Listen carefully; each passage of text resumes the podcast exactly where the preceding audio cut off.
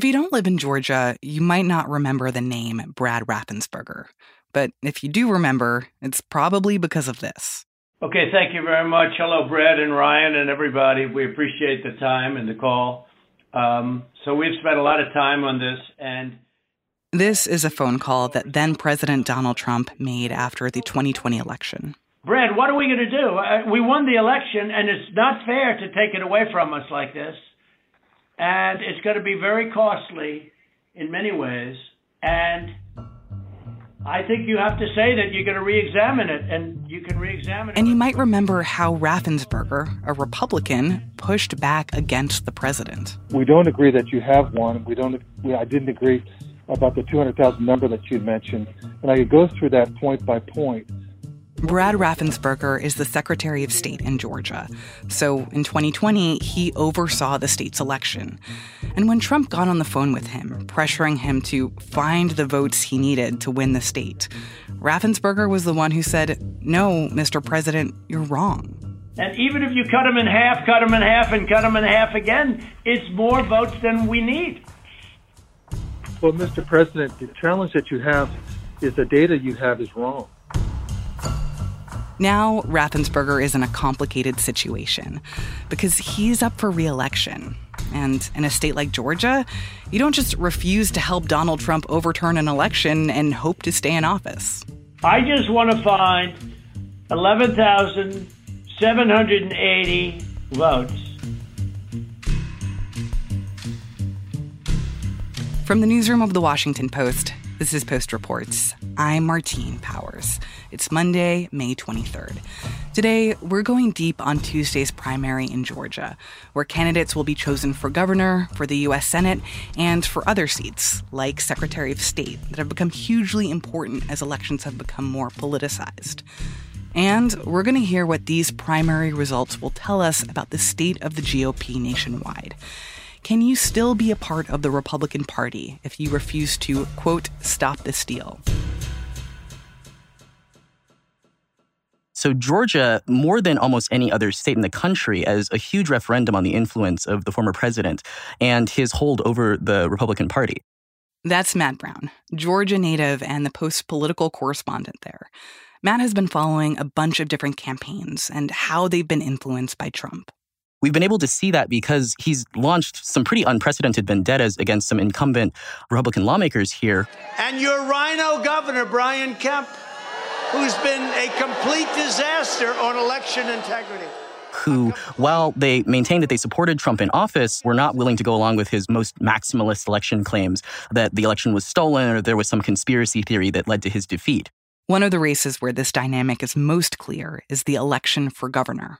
So we've got about six candidates who are running, but really it's a heavy two person race between incumbent Governor Brian Kemp and challenger former Senator David Perdue. The two have really been competing against each other over a host of conservative issues, but most notably over the status of the 2020 election and whether or not Joe Biden actually won the state. Now, to be clear, multiple investigations and multiple audits of Georgia's elections have shown that Biden did win the state. However, this has been something that Trump Trump and his allies have continuously attempted to say that is not the case. And former Senator David Perdue has made it the absolute linchpin of his campaign to challenge Brian Kemp.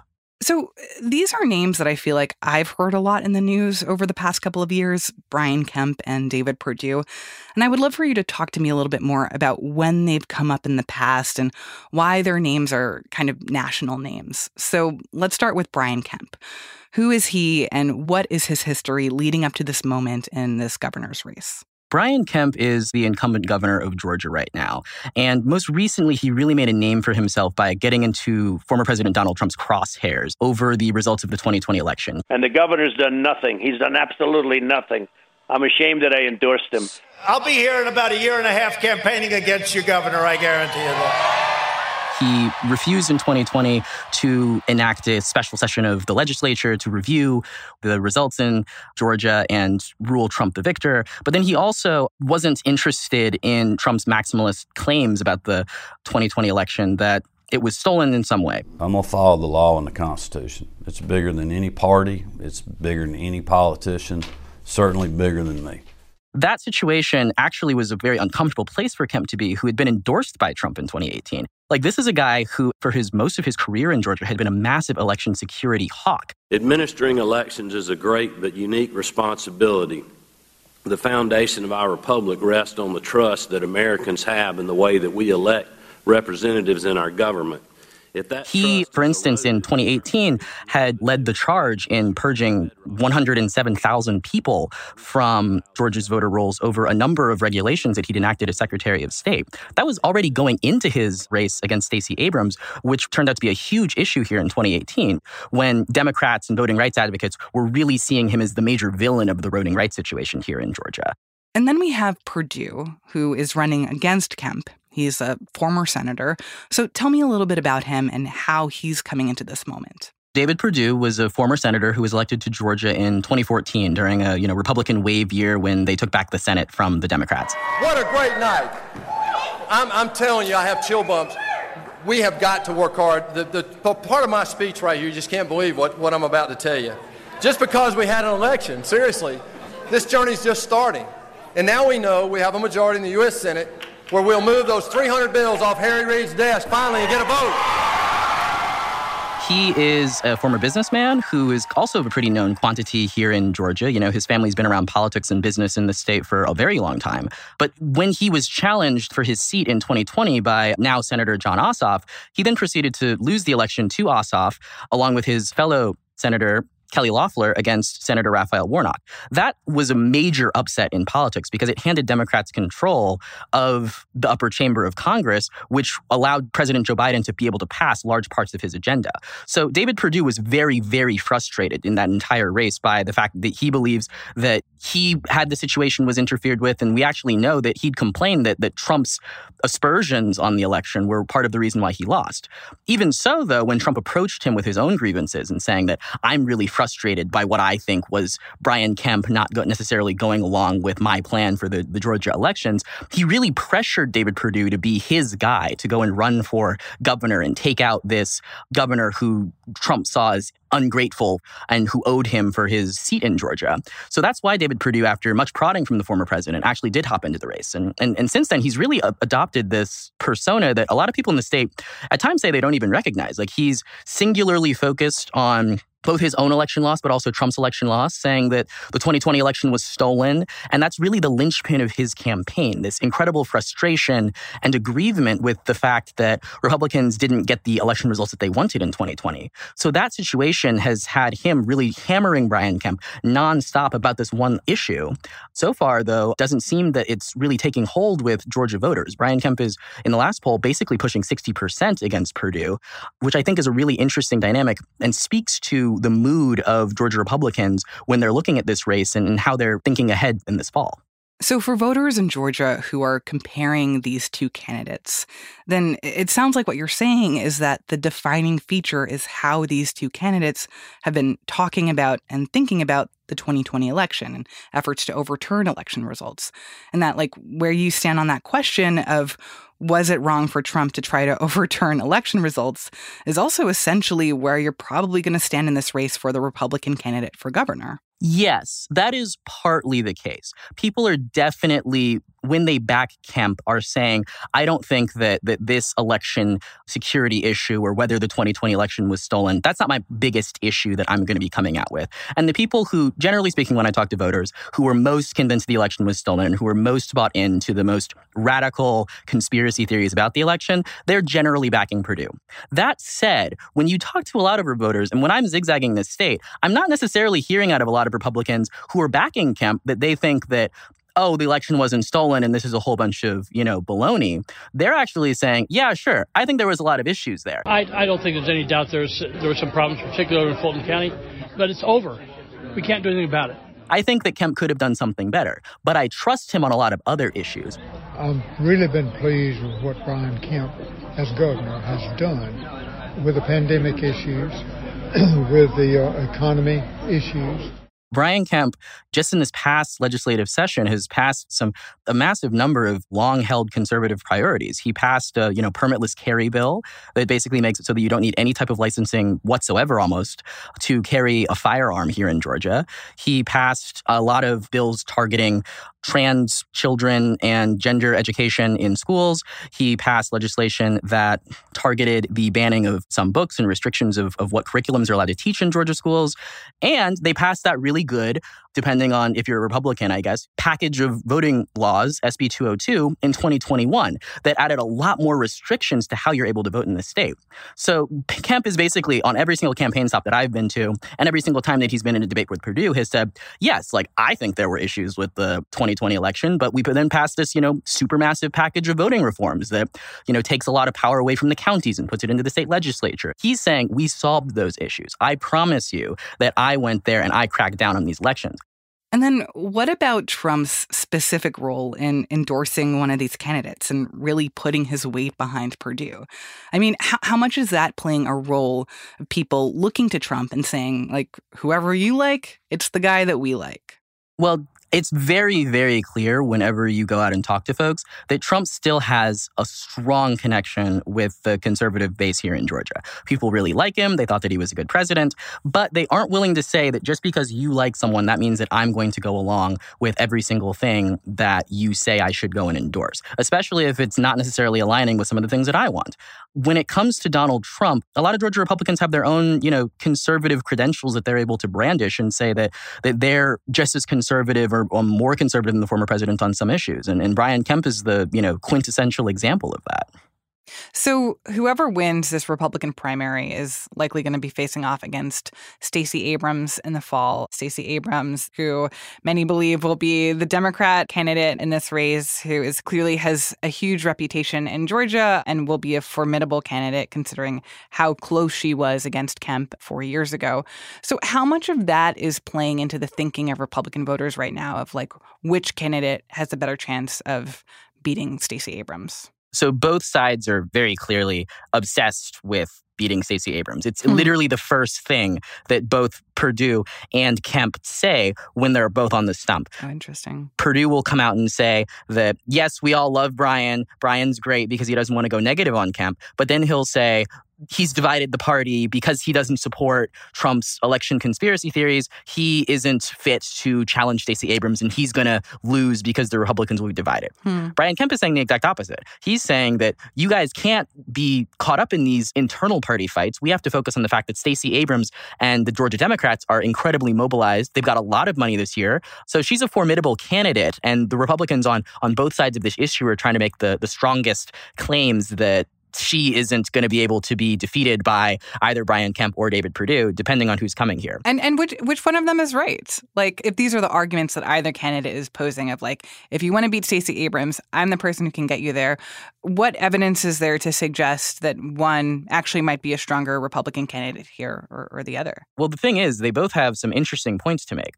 A ton of Republican governors have been coming into the state to campaign for Kemp, and former Vice President Mike Pence is actually here today to really argue that you don't actually have to go look for another guy who's beaten Stacey Abrams. Brian Kemp has beaten Stacey Abrams in 2018. Mm. And they're really saying that Kemp has a solid conservative policy record, that he has a solid electoral track record, and that you don't have to go and pick David Perdue to go and challenge Stacey Abrams and, and upset the party and upset an incumbent governor. You just have to focus on him. And, and so far, that seems to be, from what the polls are saying, what Republican voters in the state are largely believing. They, they seem to want to say, I might have had issues with Brian Kemp in um, 2020 and 2021, but you know what? I'm going to trust him and back him because Republican voters here are, are very frustrated by the 2020 election result, but they really, really don't want to see Stacey Abrams as their governor. Mm-hmm. And she has um, become a lightning rod in a lot of ways for conservatives in this state mm-hmm. and their antipathy towards the Democratic coalition.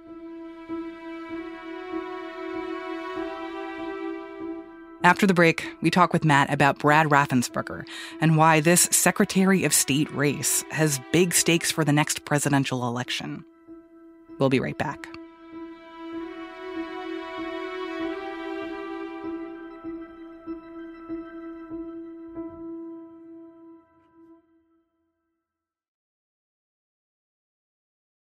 Hey, this is Christina Quinn. I'm the host of Try This, the Washington Post's new series of audio courses. The idea behind Try This is to become better functioning humans without having to comb the internet for countless hours. In our first course, we learned how to sleep better. Now, we're going to learn how to make our friendships stronger. I'll offer expert tips that are doable, and I'll keep it short. So let's do this. Class is in session.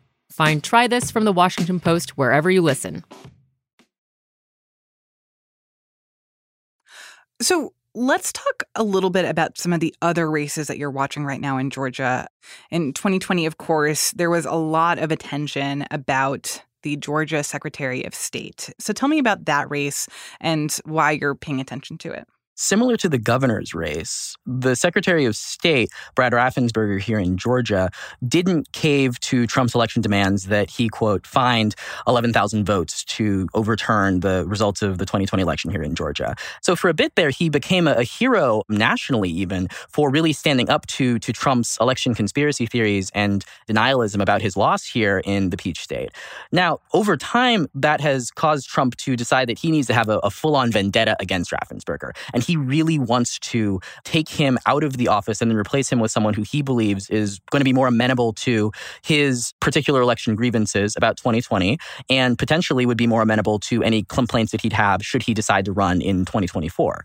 That person that he's picked is Representative Jody Hice, who is a Georgia Republican who was a founding member of the Freedom Caucus and was very, very close with former President Trump when he was in office in Washington. Nobody understands the disaster of the lack of election integrity like the people of Georgia. And now is our hour to take it back. We've got incredible leadership from President Trump. And we need this. Hice has really, really been hitting Raffensperger over the head with claims that he didn't do enough in 2020 to somehow secure the election. Mm-hmm. Hice has been insisting on the campaign trail that even though SB 202, the bill that Governor Kemp signed into law and that was passed by the state legislature that adds a lot more new regulations to Georgia's election systems, he said on the campaign trail that he'd go much further. He wants to ban drop boxes entirely. He wants to really ramp up investigations of alleged voter fraud. Ballot harvesting was created in the state of Georgia because of Brad Raffensperger. He he sent out these absentee ballot request form, has virtually no voter identification, institutes ballot drop-off. I, I also wonder how much Republicans right now are thinking about the effects of all of this election fraud talk over the past couple of years.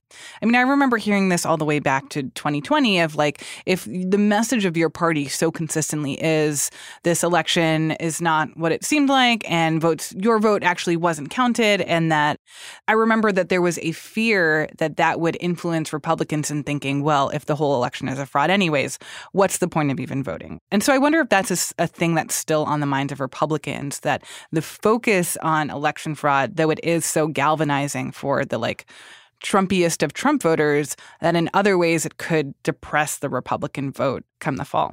Oh, it's absolutely something that Republican lawmakers and, and, candidates are, are definitely very concerned about. A lot of Republicans are, are, very concerned that the 2021 Senate runoffs were swung for Democrats, not just because of engaged Democratic turnout and focus on those races, but, but also that a lot of Republicans just stayed home, that they said, well, if it, the race didn't go right for me in 2020, then, then why would I turn out?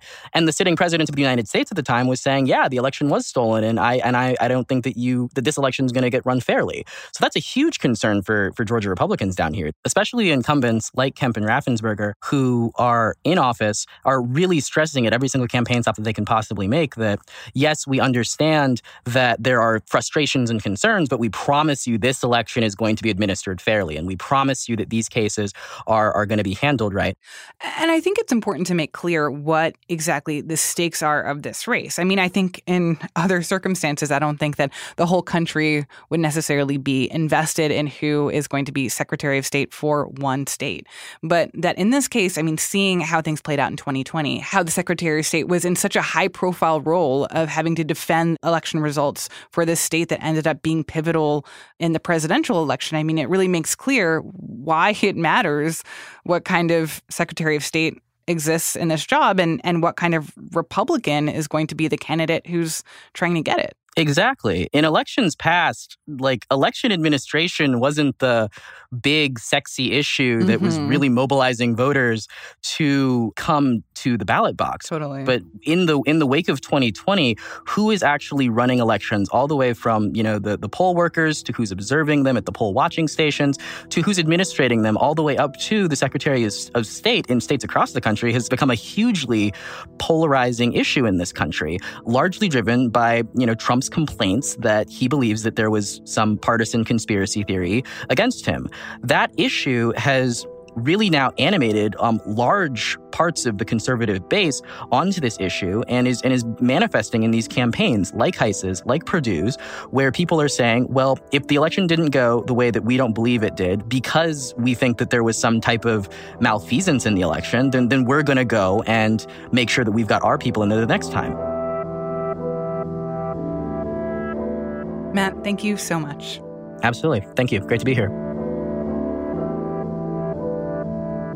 Matt Brown is a national political reporter for The Post. And that's it for Post Reports. Thanks for listening. This episode was produced and mixed by Ted Muldoon with help from Arjun Singh. It was edited by Reena Flores. I'm Martine Powers. We'll be back tomorrow with more stories from the Washington Post.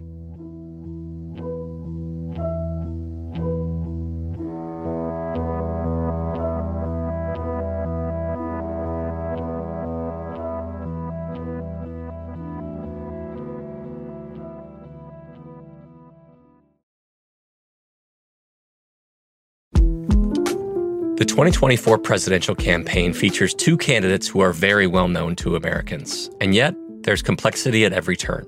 Criminal trials for one of those candidates, young voters who are angry. The Campaign Moment podcast from the Washington Post gives you what matters. I'm Aaron Blake, and I'm covering my 10th election cycle. My colleagues and I have insights that you won't find anywhere else. So follow the Campaign Moment right now, wherever you're listening.